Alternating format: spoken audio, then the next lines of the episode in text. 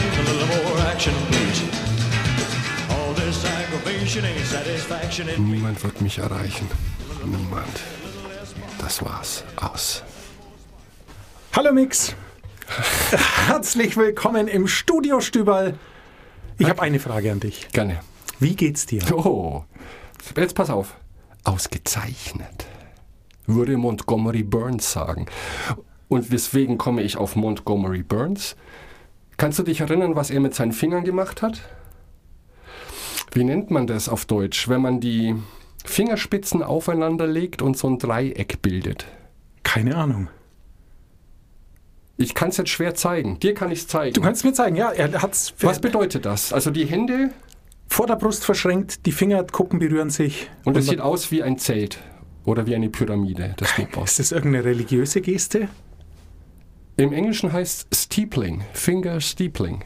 Okay. Und das hat bestimmt auch irgendeine Powerwirkung, was die Körpersprache angeht. Meinst? Denke schon. Ist es nicht eher verschlossen wie Arme verschränken? Ja, ja, aber es hat eine bestimmte Bedeutung im Rahmen der Körpersprache, denke ich. Ausgezeichnet. Ausgezeichnet. Lassen Sie die Hunde los, Burns. Vielen Dank, Diana. Mix, du hast es gelesen. Du hast es gelesen. Ich hab, Diana ist groß. Diana hat uns eine Mail geschrieben.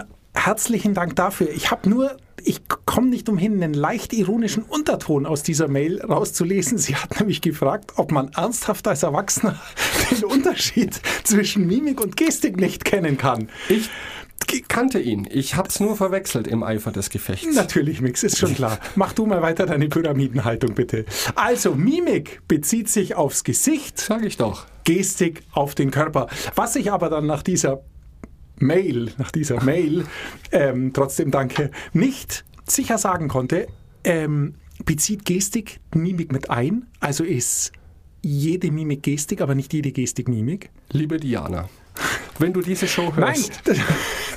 Sie wird tun, aber es war wirklich, es war, eine, es war eine sehr nette Mail. Ich, ich fand es auch lustig, dass jemand gemerkt hat, dass wir tatsächlich das nicht wissen.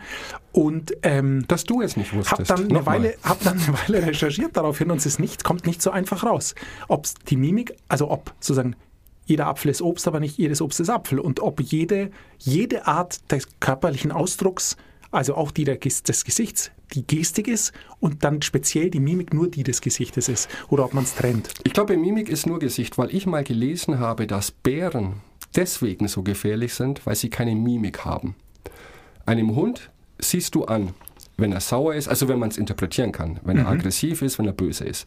Ein Bär schaut immer gleich. Er hat keine Gesichtsmuskulatur. Und deswegen kannst du nie sicher sein, will er kuscheln oder will er töten. Deswegen sind Bären sehr gefährlich. Also spielen nie mit einem. Bär Poker. Du wirst verlieren. Und nachher wird er dich zerfetzen. Also eine Lose-Lose-Situation. Das wollen wir aber Klingt nicht. nach uns, ja. Ähm, wir sind bei Körpersprache äh, und ich kam nicht umhin, weil ich zugegebenermaßen dieses Thema extrem spannend finde, ein klein wenig zu recherchieren. Und ich habe jetzt einen Tipp an ein, zu einem anderen Podcast. Ähm, der heißt Sehen, was andere nicht sagen. Was relativ ähnlich ist wie unser Titel zu unserem Buch, ist von Dirk Eilert. Der Eilert macht einen etwa 20-minütigen Podcast wirklich interessant, wirklich gut, sind immer mal wieder Übungen drin, die Spaß machen. Und es geht ihm viel um Körpersprache, es geht ihm aber auch viel um Wahrnehmung an sich. Fand ich einen schönen Podcast. Ich habe gleich, ich war jetzt länger unterwegs, habe gleich fast alle Folgen, die es gibt, in einem durchgehört. Was mir allerdings klar geworden ist, auch natürlich mit dem Zusatz, äh, Zusatzinput aus diesem Podcast, Körpersprache oder Körpersignale richtig deuten zu können, ist doch verhältnismäßig schwierig. Und zwar aus mehreren Gründen, da können wir heute auch nochmal drauf kommen. Zum einen wissen wir ja, dass wir alle Dinge unterschiedlich wahrnehmen.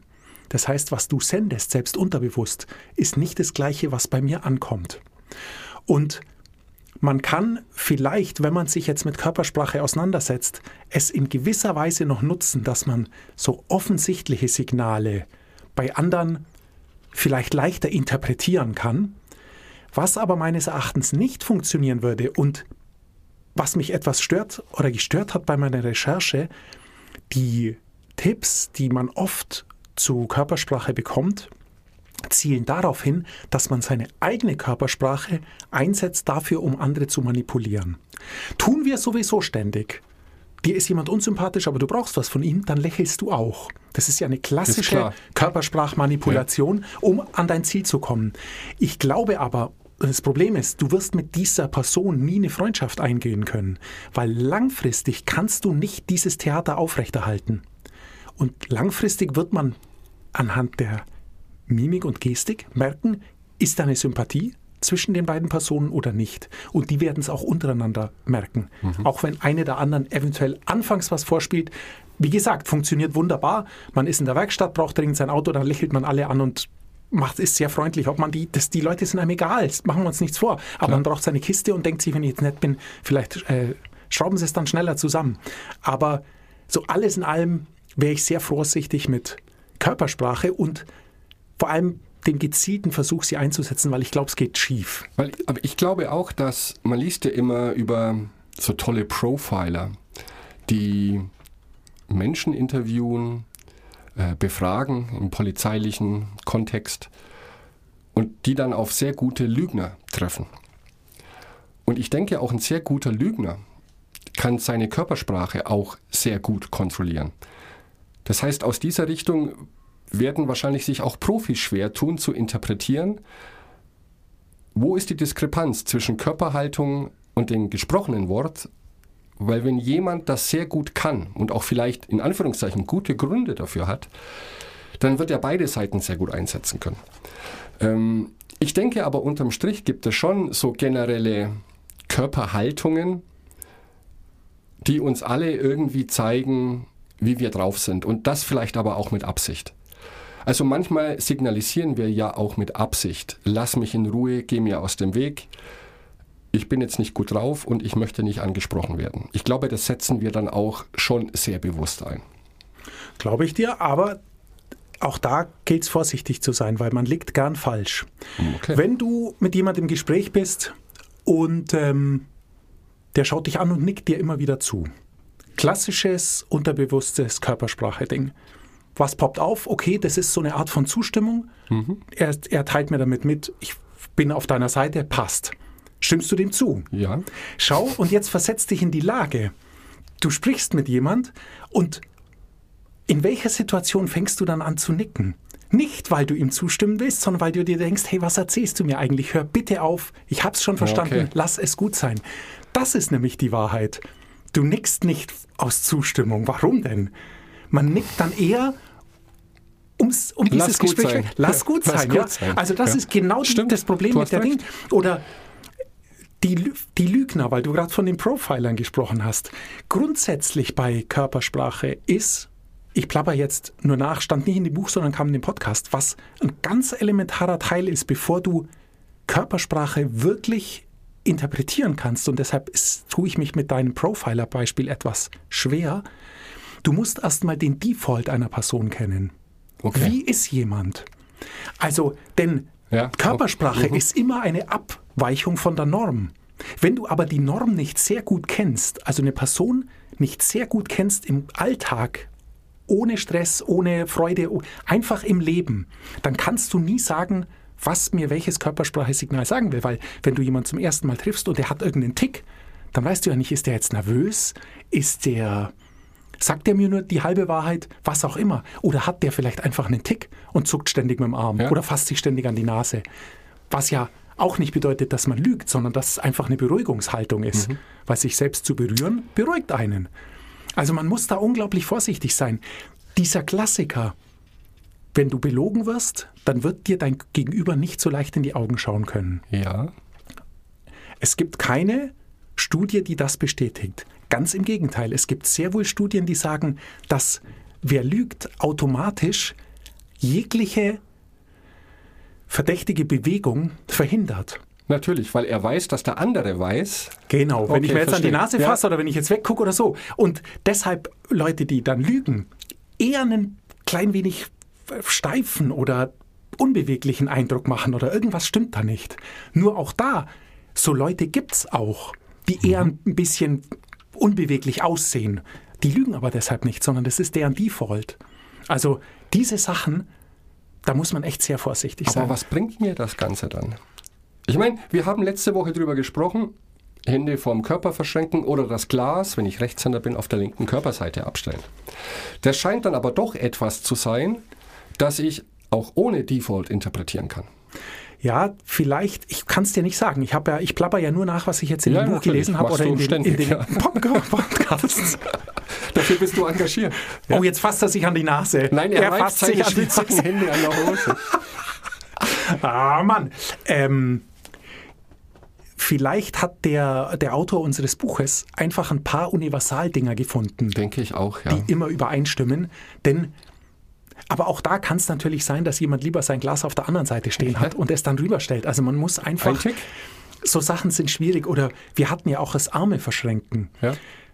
Jetzt ist mir aufgefallen, wir haben uns dann gesagt, warum wir eigentlich im Studio immer mit verschränkten Armen sitzen. Und ich kann es dir sagen, im Büro tue ich das nicht. Da habe ich nämlich Armlehnen an meinem Stuhl. Und hier haben wir so super minimalistische Hocker, wo man ja so aufrecht sitzen muss.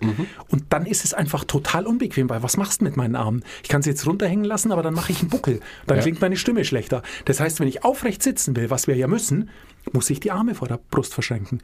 Genauso, wenn ich sehr stolz bin auf irgendwas, hat der Mensch wohl auch die Tendenz dazu, die Arme zu verschränken. Also das hat ist einfach eine Fehlinterpretation zu sagen, das wäre eine Abwehrhaltung. Okay. Oder das ist eine, Ab eine Haltung, mit der man signalisieren will, ich will nichts mit dir zu tun haben. Ist auch Dann nickt man wahrscheinlich- eher im Gespräch. Ist auch wahrscheinlich ein bisschen zu einfach, weil dieser symbolische Akt, quasi vor seinem Herz eine Barriere aufzubauen, das ist schon fast zu klischeemäßig, Ja, um zu sagen, das ist eine Abwehrhaltung. Das glaube ich jetzt so auch nicht. nee, Weil ich sitze gern mit verschränkten Armen da. Ich auch und ich stehe auch so unglaublich gern mit verschränkten Definitiv. Armen. Weil man kann es in die Tasche tun, aber da ist auf der einen Seite das Telefon, auf der anderen Schlüssel. Das ist einfach Und unpraktisch. Hände in der Hosentasche, das habe ich schon von meinem Opa gelernt, geht gar nicht. Warum nicht? Ja, das symbolisiert ganz klar Faulheit. Wirklich. Hat mein Opa immer gesagt, wer die Hände in der Hosentasche hat, ist kein guter Mensch. Nein, wenn dein Opa das gesagt hat, entschuldige, dann ist das ist natürlich was ganz anderes. Das sind Menschen, die sich vor der Arbeit drücken. Ja. Ich habe noch eine, eine kurze wichtige Sache, die ich loswerden möchte, und dann können wir über das Buch sprechen.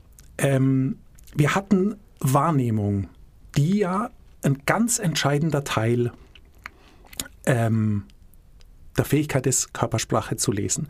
Da gibt es zwei unterschiedliche Formen der Wahrnehmung, nämlich das, was wir visuell wahrnehmen können.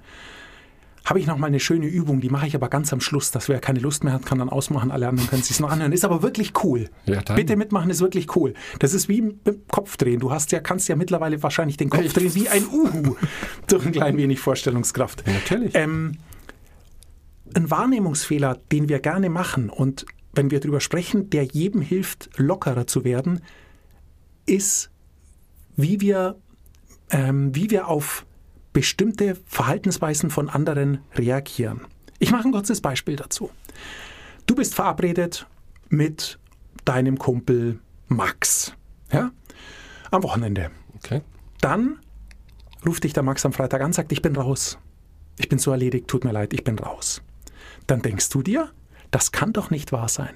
Der Max ist so ein schlaffer Typ, das ist immer das Gleiche. Er sagt immer im letzten Moment ab, weil er so schlapp ist. Das ist einfach ein schlapper Typ. Dann ist der erste Fehler schon mal dieses immer. Weil natürlich sagt er nicht immer ab, sondern er sagt genauso oft ab, wie du absagst. Nur im Moment des Absagens poppt bei mir nur auf, wann er bis jetzt abgesagt hat und nicht, wie oft ihr beim Billardspielen oder sonst was wart. Der zweite größte Fehler ist folgender. Drei Wochen später bist du erledigt. Dann rufst du Max an und sagst, hey, ich kann dieses Wochenende nicht, ich bin so schlapp. Und denkst dir dann nicht, ich sag ab, weil ich so ein schlapper Typ bin, sondern du denkst dir, ich bin, sag ab, weil ich die Woche so hart in den Knochen habe, weil ich so eine krasse Woche hatte. Das heißt, du für dich wirst alle deine Handlungen immer von der Situation abhängig machen. Wenn du aber andere bewertest, machst du deren Handlungen am Typ fest. Richtig. Und das ist ein ganz, ganz, ganz entscheidender Wahrnehmungsfehler, den wir haben. Und sich den einzugestehen, ist wirklich viel wert, ist ein wirklich guter Hack für Entspannung. Denn man denkt sich jetzt, ja, ich kenne ja die Situation des anderen nicht, aber man kennt auch seinen Typ nicht. Und weil, nur weil jemand mal absagt, heißt es nicht, dass der unzuverlässig ist oder dass der ein Schlaffi ist. Oder sie. Das spielt ja überhaupt keine Rolle. Aber man, wir müssen uns mehr an Situationen erinnern, in denen wir selbst schon waren. Denn wir haben die Tendenz, ich sage jetzt wir, und ich hoffe es stimmt, dass wir uns über Dinge aufregen, die wir selbst gern machen. Richtig. Und zwar sehr, sehr regelmäßig. Da kann ich nur eins dazu sagen und sage jetzt zwei Dinge. Also ich will ja nichts sagen, aber ich sage ja immer. Genau. Erstens, sehr guter Punkt von dir, den habe ich vor vielen Jahren gelernt. Wir hatten in der Arbeit auch mal so ein Coaching. Das ging in die gleiche Richtung. Und das ist auch, wie kritisiere ich jemanden, wobei das Wort kritisieren schon wieder sehr negativ ist. Wie sage ich jemandem, dass mir das, was er oder sie in diesem Moment getan hat, nicht gefällt? Mit dem gleichen Hintergrund. Es ist sehr schwierig und man sollte gerade in einer Gruppe, wenn man öfter zusammen ist, Familie oder Arbeit, ähm, das klar machen, zu sagen, ich kann mir sehr wohl rausnehmen, zu sagen, ich bin jetzt nicht zufrieden mit dem, was du getan hast, aber das hat nichts mit dir als Mensch zu tun. Und das ist ein großes Minenfeld. Es geht sehr wohl zu sagen, du, ich finde das absolut piep, was du hier gemacht hast, aber ich mag dich ohne Ende.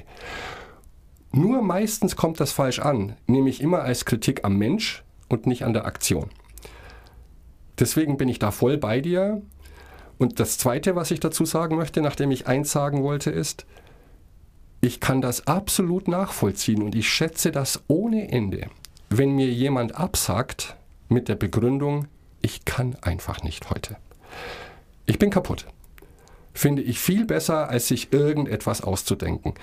Denn mir geht es oft so, dass ich am Abend nicht mal mehr ans Telefon gehen kann, weil ich manchmal keine Energie habe, irgendein privates, wahrscheinlich sogar sehr schönes Gespräch zu führen. Ich drück's weg, ich will's nicht hören, ich kann nicht mehr. Ist mir viel lieber, als zu sagen, du, mir ist was dazwischen gekommen, sondern zu sagen, pff, ich bin heute einfach platt, bitte verzeih mir, kann ich zu 100% nachvollziehen.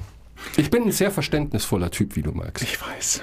Ich weiß, wir umarmen uns jetzt auch gleich, aber lass Ja. uns erst die Sendung zu Ende Okay. bringen. Ähm, ich finde es deshalb so interessant, weil man sich immer wieder daran erinnern muss. Man muss sich dran Man erinnern. muss sich ja. immer wieder daran erinnern, weil man komischerweise die vorgefertigte Tendenz hat, Leute auf den Charakter einer Person zu schließen, nur anhand einer Situation Mhm. oder einer bestimmten Verhaltensweise. Ja, und wir es selber auch persönlich nehmen oft dann. Genau, Ja. ganz genau. Und das ist eben äh, im Hinblick darauf, dass man was kritisiert, was man zwei Tage vorher schon ge selbst gemacht hat und zwei Tage später auch wieder macht, ist ähm, noch ein Tipp, den ich versuche so gut zu beherzigen, wie es geht, ist, ich sage es alle zehn Sendungen, glaube ich, sich nicht über Kleinigkeiten aufregen. Sich nicht über Kleinigkeiten aufregen. Man kann sich hinstellen und sagen, sag mal, der Teller, der gehört doch in die Spülmaschine, nicht auf die Spülmaschine.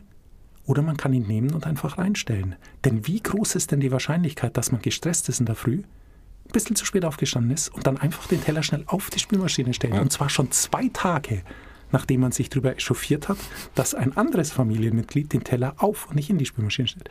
Der Energiebedarf, das auszusprechen und sich dann ein paar Sekunden mindestens irgendwie blöd zu fühlen, ist viel höher, als den gottverdammten Teller zu nehmen und in die Spülmaschine zu stellen. Und, Ich habe vielleicht noch einen Bonustipp. und zwar, Du schreibst das auf ein Blatt Papier und laminierst es. und knallst es vorne auf die Spülmaschine. Es rufen immer wieder Leute an, die Laminiergeräte verkaufen wollen. Dem muss man sagen, dass man mit Laminiergeräten nur passiv-aggressive Messages veredeln Du kann. zerstörst Sonst nichts. Familien, Genau. Gruppen, Vereine, alles geht kaputt durch Genau. Laminieren. Durch Laminieren. Weil was wirklich wichtig ist, da macht, lässt man sich ein richtiges Schild machen und alles andere lässt man. Stellt Genau. den Teller, stellt das dreckige Geschirr selber rein und macht einen frischen Kaffee, wenn die letzte Tasse getrunken ist. Oder was sonst so laminiert, passiv-aggressiv in Bürokuchen. Du weißt aber, was ich meine. Also man muss sich da zusammennehmen, aber die, es ist einfach sehr, sehr unwahrscheinlich, dass uns Kleinigkeiten an anderen stören, die andere nicht an uns stören. Und zwar genau die gleiche Kleinigkeit. Weil wir eben von Situation zu Situation halten. Und manchmal haben wir ein Auge für Ästhetik, da wollen wir dann, dass nichts rumliegt. Und manchmal haben wir gottverdammte Eile, dann ist es uns egal, ob was Ja. rumliegt. Ähm, deshalb, Gelassenheit bedeutet, sich nicht über Kleinkram aufregen. Aber das auch nicht in sich hineinfressen. Man muss dann wirklich gelassen sein. Oder man schmeißt den Teller dann mal weg. Oder du sagst, ich räume ihn jetzt kurz in die Spülmaschine. Hast nee, das ist auch, es ist auch passiv-aggressiv. Ist das okay Ja. für dich, wenn ich den jetzt in die Spielmaschine Nee, dann schmeiß ihn eher in den Müll, weil wenn dann jemand fragt, du, wieso das- liegt ein Teller im Müll, sagst du, der stand hier oben, da hat er nichts verloren, habe ich ihn weggeschmissen. Du Vielleicht meinst also, aggressiv ist besser als passiv-aggressiv. Du, ich habe jetzt noch ein kleines Experiment, es geht aber ganz schnell. Ähm, für unseren Wahrnehmungsfehler. Stell dir vor, oder schau dich um. Schau dich einfach hier um. Ganz kurz. Er schaut sich jetzt wirklich um. Vielleicht könnt ihr Hörerinnen und Hörer euch auch kurz umschauen. Die Augen schließen, außer denen, die Auto fahren. Und jetzt erinnert euch an alles, was ihr gesehen habt. Das ist aktuell die Realität, in der ihr euch befindet. Da sind wir uns einig, oder? Was wir gesehen haben, gibt's was Sinn. man jetzt so widerspiegelt. Jetzt machen wir Folgendes. Stell dir vor, dein größter Wunsch, dein größter Herzenswunsch ist es, Schreinerin oder Schreiner zu werden. Okay, Okay? ja. Jetzt schau dich um. Schließ die Augen. An was kannst du dich jetzt erinnern? Das ist nämlich das Krasse. Deine Realität hat sich jetzt verändert. Du nimmst jetzt natürlich eher Dinge wahr, die aus Holz sind. Wollte ich gerade sagen. Das heißt, die, die, schon allein dieser ganz kleine Trigger reicht aus, um die Realität, wie du sie um dich wahrnimmst, zu verändern. Das ist jetzt ein recht plakatives Ja. Beispiel, aber es geht ja natürlich bei einem Beispiel darum, einfach mal zu zeigen, hey, es gibt so unglaublich viele Faktoren, wie wir Dinge wahrnehmen und wie sich unsere Wahrnehmung auch permanent verändert, dass man eben, auch wieder im Hinblick auf die Körpersprache, immer vorsichtig sein muss, was man in was interpretiert.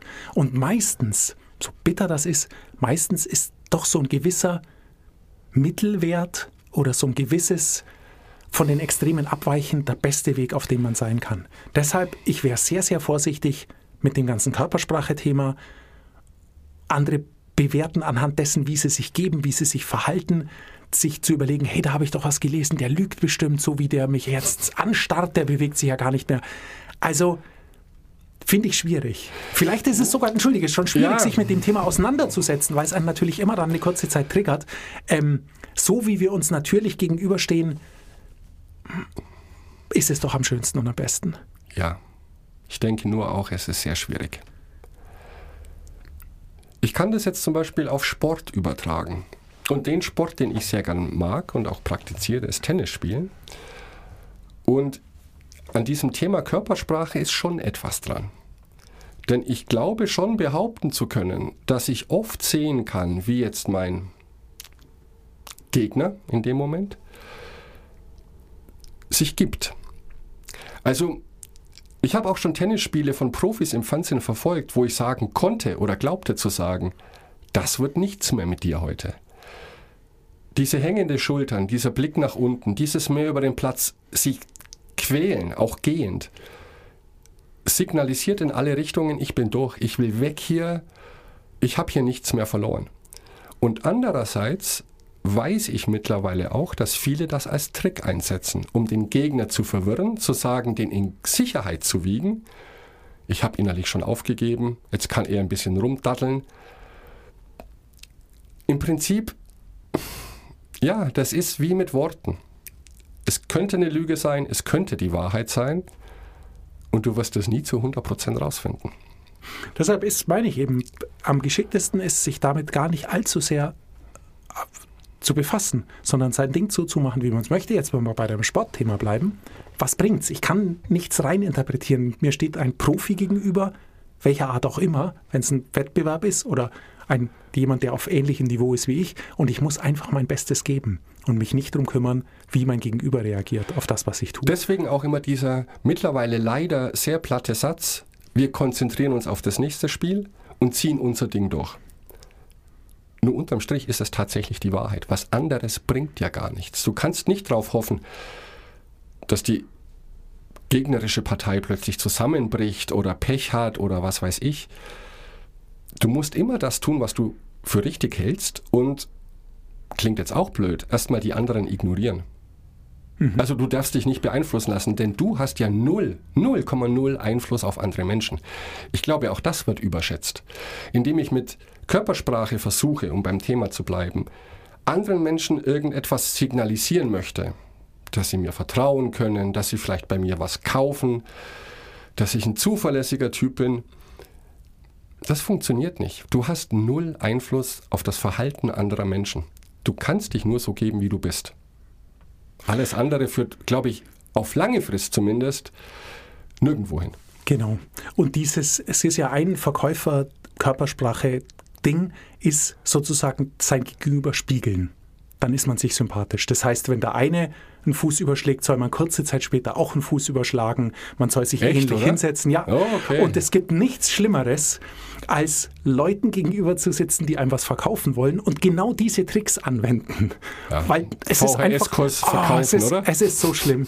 Es ist so schlimm. Aber wir wollen mit nichts Schlimmen enden. Ich will, ähm, wir machen es zu mit dem Körpersprache-Thema, denke ich. Das Buch ist Ich habe die Arme schon verschränkt. Du hast die Arme Und die verschränkt. Beine. Ich sage noch kurz was zu dem Buch. Ähm, ich finde es unglaublich unterhaltsam. Trotz aller Kritik, die ich jetzt aus, es war eine reine Kritiksendung jetzt, aber ich finde es wirklich sehr unterhaltsam. Klassisch um Körpersprache geht es nur im ersten Teil, also in der ersten Hälfte ungefähr.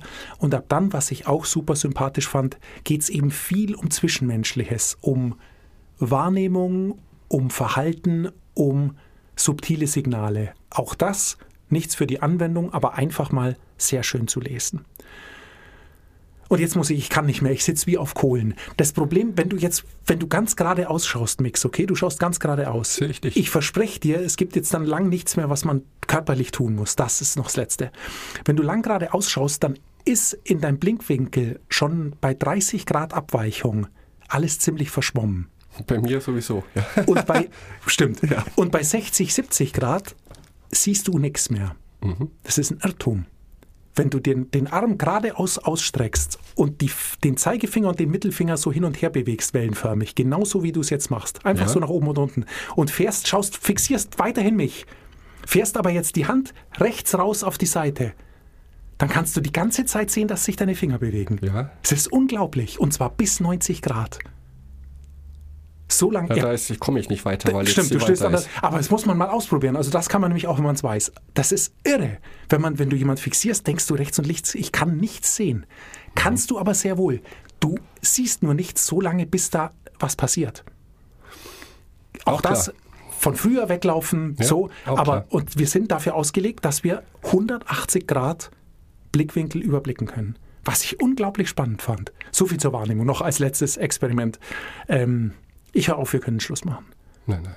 Da bin ich jetzt dran nächste Woche. Du bist dran nächste Woche und ich bin sehr gespannt, was du hast für uns. Was Fantastisches. Das ist aber mit einer Hausaufgabe an dich verbunden. Oder einer Bitte. Okay. Das ist ein Buch und da muss ich zugeben, ist ein absoluter Verlegenheitskauf gewesen, weil ich keine Ahnung hatte, was könnte ich als nächstes Thema bringen. Und es stellte sich, ich würde schon sagen, ja, ich sag's jetzt einfach, das ist das beste Buch, das wir hier, also aus meiner Perspektive, in diesen fast 100 Folgen besprochen haben. Ich verrate dir noch nicht, was es ist. Ich habe nur eine Bitte an dich. Überleg dir bis nächste Woche schwierige Situationen im Privaten, in der Arbeit und überleg dir mal, ob du dir vielleicht schon unterbewusst ein gewisses Rüstzeug bereitgelegt hast, wie du in bestimmten Situationen agierst mit Worten oder wie du in bestimmten Situationen reagierst. Kurzum, Sätze oder Phrasen, die du gern einsetzt, um entweder das zu bekommen, was du möchtest, oder um Konflikte zu lösen. Kinder streiten sich zum Beispiel. Und überleg dir, wie nachhaltig diese Sätze tatsächlich funktioniert haben. Weil ich denke, jeder von uns hat so ein paar typische Sätze oder Phrasen, die wir vielleicht von unseren Eltern gelernt haben, die wir selber gern anwenden, die wir oft einsetzen, gerade in schwierigen Situationen. Und ob die wirklich gut funktionieren. okay. Vielleicht fällt dir da was ein. Ich denke drüber nach. Hey, Das wird super. Das wird Hammer. Das ist echt ein Hammerbuch. ja, ich bin sehr Ich will es gespannt. gar nicht zugeben. Dann machen wir Schluss, dann wird es schneller nächste Woche. Wahrscheinlich, ja. Wie dem auch sei. Nix bis dann.